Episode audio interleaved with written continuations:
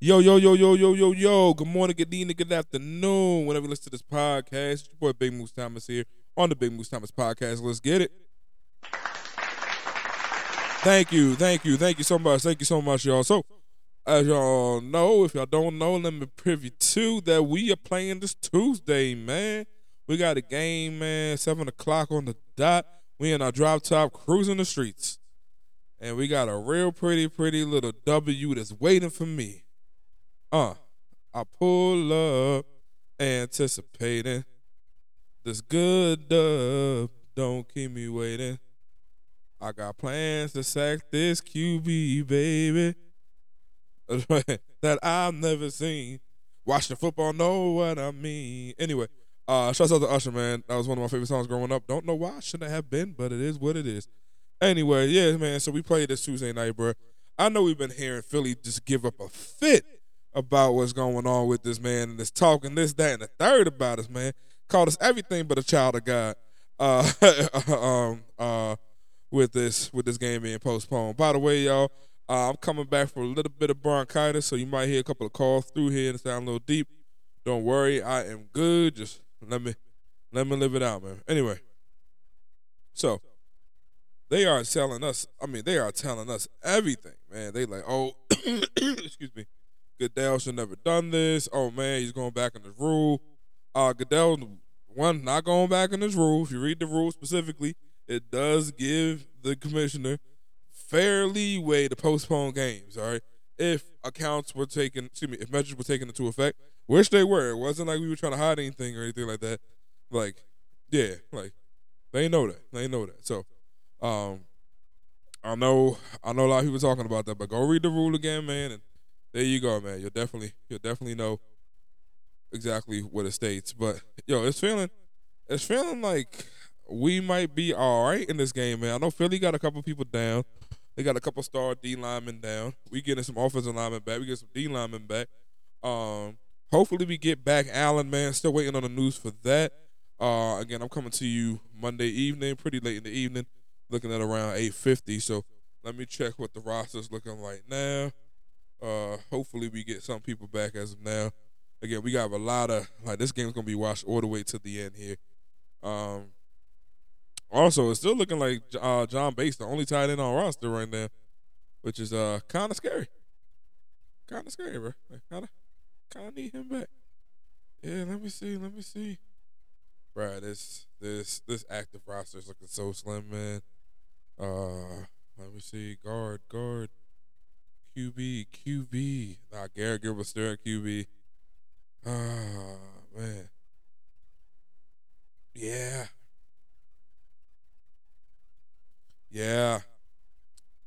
Kyle Allen's not back yet.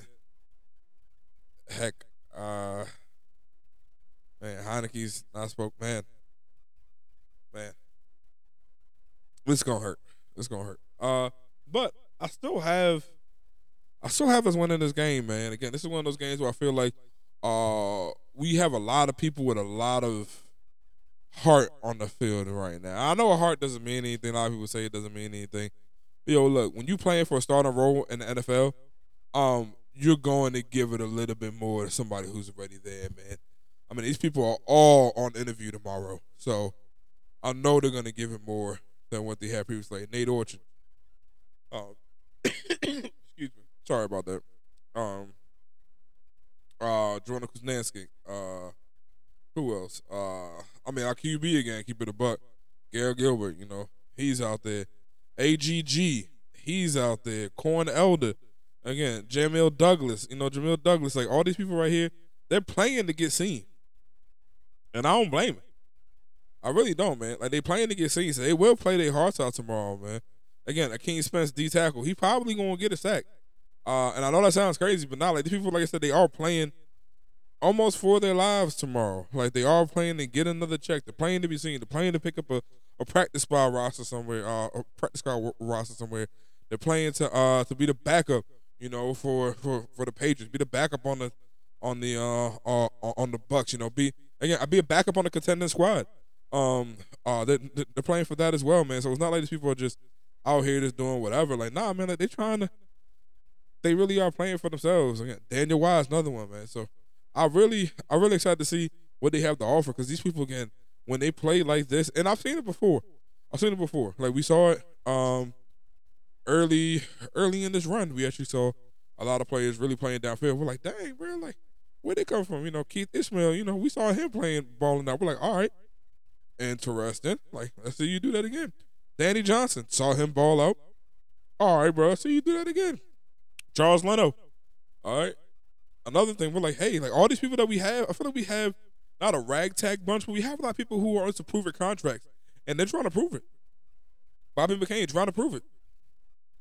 So these people are trying to prove their worth in the NFL, and that's where I think we're going to have the upper hand on Philly.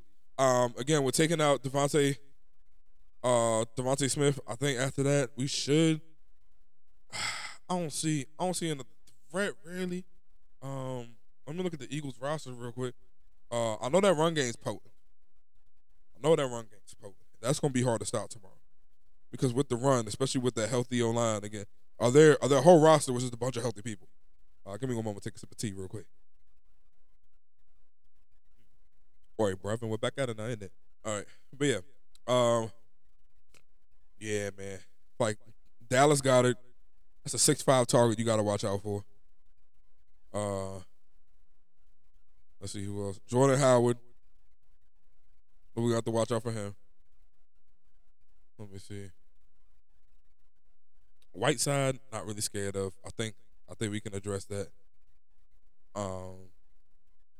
Again, they stout on defense too. Don't forget that, man. Like, them corners be ball hawking. Jalen Hurts should be back, full rested. Tyree Jackson, that's one of those dudes. I'm just like, I don't think he's that bad. I think they're not using him right. Tyree Jackson, 6'7", bro. There's no way he shouldn't be going up every 50-50 ball out there, bro. I mean, I'm not giving him no game, you know. But I'm just saying, bro, if you that big, man.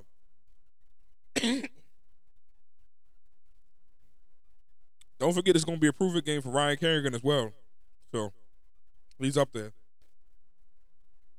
I hope he doesn't get a sack on us tomorrow, but, man, you know how people do.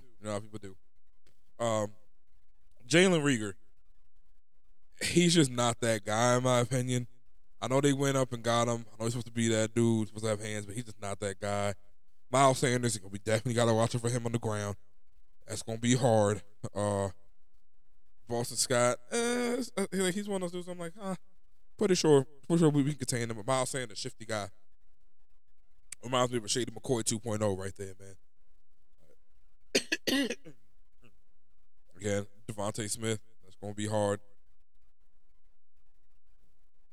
You almost feel sorry for DeVonta Smith, because you're like, bro, like, I know you live up to your potential, bro. Like, I know you are a good wide receiver.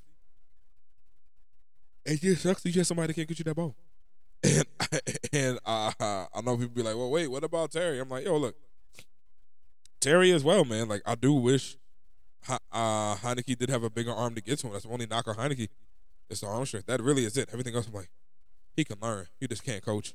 Can't coach arm, but you can coach release. And hopefully we work on that in this game. I want to see a very quick release coming out from whoever's the quarterback at that part, whether it's Gilbert, Taylor, or Kyle, whichever one of them. I just want to see a quick release. Like, we definitely need to work on that, man. We be burping that baby back there, man. I'm just not a fan of it. It leads to a lot. Like, we're burping the baby with zero look-offs. It just leads to a lot of eye tracking and a lot of the ball hawking without having that quick release. Like, once Heinicke in the offseason gets that quick release down, ooh, that's a bad man majamma, bro. I don't see nobody stopping that. Like, if Heinicke can get that quick release down, ooh, watch out. Watch out, man. If Heinicke gets that, watch out. I'm telling you. The quick release with the legs, yeah, man, nobody can stop that. Nobody can stop that, man. And I do see Heinicke being our quarterback next year, barring just an atrocious next 4 games. I do see him coming back and being that one for us, man. Man, that tea's good. But he has held us in games where you shouldn't have. Again, that Cowboys game was just an awful sight. I will say, oh, yeah, that's the Heinicke that you know you're going to get. No, like, every team has a bad game. Heck, Tampa had a bad game. Kansas City had bad games. Baltimore just feels like they keep having bad games. Rodgers' first game of the year. Remember they were calling about that? They were like, yo, he ain't even got it no more. So everybody has bad games, some more than others. But Heinicke through this run has shown me that he can be serviceable, he can put one together, and he can continually make good decisions. You don't go 4-0 in October to November. To November all the way to December like that without having a couple of good games. Without discipline. So it shows me that he can have that discipline to do it. Again, he's got to reach down and get it. So this game should be that game for him. I just hope he plays, man. I don't want to have a replaceables type match. It's feeling like that's how it's going to be unless something changes in the next couple of hours I don't know about, but it's feeling like that. Oh, man, it's definitely feeling like that, man. And us getting swept back, I think it's going to be very good. Definitely going to help with that contain and getting Jalen Hurts to stay in the pocket. And, at this point, I don't think anybody else but Hurts would be playing. I can't see anybody else playing. I don't see Gardner Minshew starting over him, especially all the money spent on Hurts. And don't forget, they did get rid of Wentz for Hurts, which is crazy to hear. Now you see what Wentz is doing over there, but hey, it's the truth. And he's looking like something, right? With John Taylor, jeez. John Taylor, so, oh my gosh, man. We had the opportunity to get him too, but I'm going to digress. He is looking lights out, man. 11 game, 11 touchdowns, man. It's just, woo, boy looking good, man. You like to see it. By the way, I do think Christian McCaffrey is going to be a free agent at the end of this year. I don't see them keeping him on the roster just because they're in a total rebuild. They know they can get something for him. Do we go out and get Christian McCaffrey? Do we have a three-headed monster? Should we have a three-headed monster? Should we have Antonio Gibson going up the gut, J.D. McKissick swinging out the back and getting those yards, and then McCaffrey doing both of those things? Do y'all think that sounds like a good idea? I'm not sure. Especially with Gibson fumbling issue, do you replace one for another? Again, I'm not trying to start no drama. I'm talking about some real stuff here. Do we replace one for another? Do we do an even swap? With a compensatory? What do y'all think that should look like? Or do we even entertain it at all? We just say, nah, we don't want McCaffrey. We good. What do y'all think would be a good option for us? Because I'm under the impression that you keep Gibson, you keep McKissick, you try to find a third back that's bigger that can get you that rock gut 2 to 3 yards. The Peyton Barber style? Or do we actually go and get a fullback out there and get a big bruiser for those yards? Because we're not sneaking Heinicke, which I'm mad about, but I can understand with everything that's going on, especially now. But there were a couple of plays where we're 3rd and 1 and we do a cute swing play, and I'm like, bruh, if you don't put your head down and get in there and get it, but again, they don't want to risk the product. They don't want to risk not having that quarterback on the field. We don't have that quarterback on the field, man. Stuff gets weird. So I can understand it. But, yo, if I'm going to call this game right here, man, looking at the line and everything, I'm going to call it Washington 24, Philly 19. Washington 24, Philly 19, going for Washington for the win. Yeah, I don't think it's going to be a high and tight fight anymore, especially with all the COVID cases. I do think that they put together a ragtag team that really gets the job done.